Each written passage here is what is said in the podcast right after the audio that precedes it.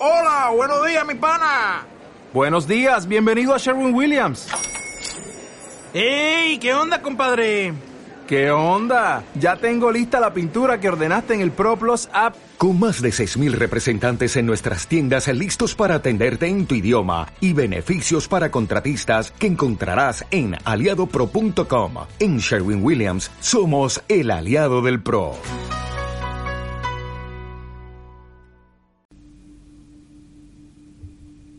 Blog paréntesis, lunes 14 de junio de 2021.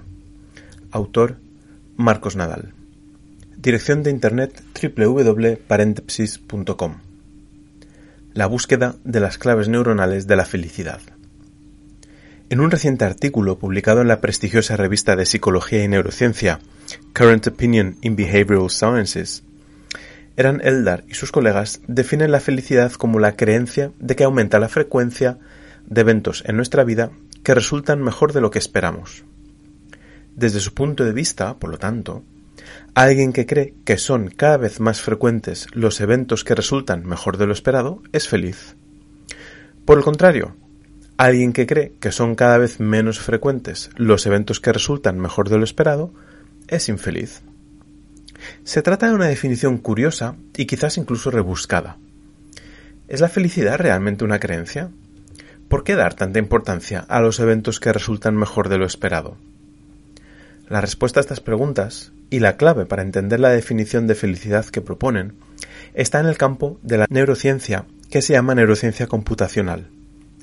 La neurociencia computacional tiene como objetivo entender la manera en la que la interacción entre neuronas da lugar a nuestra manera de valorar opciones y resultados presentes o futuros, las decisiones que tomamos, la manera en la que aprendemos de los resultados y decisiones pasadas, y cómo todo esto se traduce también en emociones y sentimientos.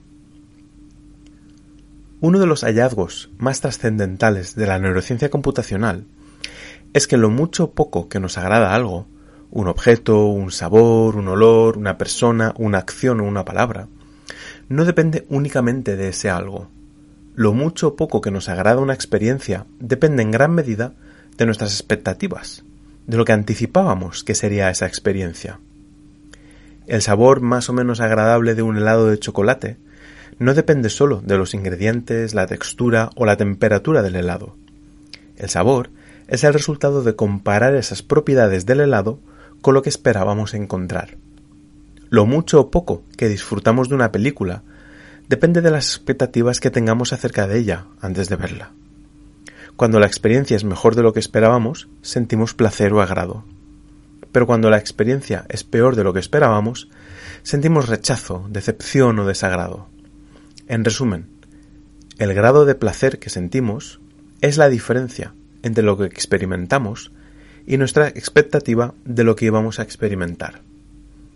Las claves neuronales de este placer están en la actividad de varios circuitos neuronales cuyo mecanismo fundamental de comunicación es un neurotransmisor llamado dopamina. Cuando el resultado es mejor de lo esperado, nuestro cerebro libera dopamina y se genera placer. Cuando el resultado es peor de lo esperado, se inhibe la liberación de dopamina y sentimos frustración. El argumento de Eldar y sus colegas es que la felicidad emerge del seguimiento que hace nuestro cerebro de esas discrepancias entre lo esperado y lo ocurrido. Nuestra experiencia cotidiana se podría entender como series de eventos. Algunos resultan ser mejores de lo que esperábamos y otros resultan ser peores. Cuando ese mecanismo de seguimiento detecta que aumenta la frecuencia de eventos que resultan mejor de lo que esperábamos, se produce la felicidad pero cuando ese mecanismo de seguimiento detecta que disminuye la frecuencia de eventos que resultan mejor de lo que esperábamos, se produce la infelicidad. A pesar de tratarse de una investigación de primera línea, dista mucho de ser una explicación convincente y útil de lo que es la felicidad. Esta teoría nos viene a decir que para ser felices tenemos que exponernos con frecuencia creciente a eventos que resultan ser mejores de lo que esperábamos, salir más a ver películas que creemos que serán muy malas, ir más a tomar helados que anticipamos que no nos gustarán mucho, o tener más citas con personas que creemos que no nos gustarán. Haz muchas cosas de las que esperes poco. De esta manera, hay muchas posibilidades de que disfrutemos más de lo que esperábamos de la película, el helado y la cita. Sin embargo, parece una receta muy pobre para lograr la felicidad.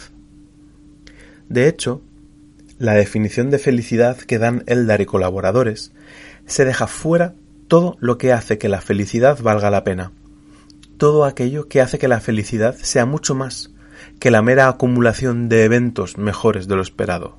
En primer lugar, en el esquema de Eldar no hay lugar para conseguir metas, superarse uno mismo o sentirse orgulloso. En ese esquema nos pasan cosas, pero no participamos de la consecución de esas cosas. La felicidad es algo íntimo, parte de uno mismo y acaba en uno mismo. No tiene tanto que ver con cosas que nos pasan, con la gratificación externa, como con la satisfacción con aquello que logramos, con hacer que las cosas pasen, con metas que nos hemos fijado y conseguimos alcanzar, con límites que conseguimos rebasar. En segundo lugar, en el esquema de Eldar no hay lugar para el amor. La felicidad tiene que ver con amar, tiene que ver con amarse uno mismo, amar lo que uno es, poner amor en todo lo que uno hace y estar abierto al amor que recibirá del mundo.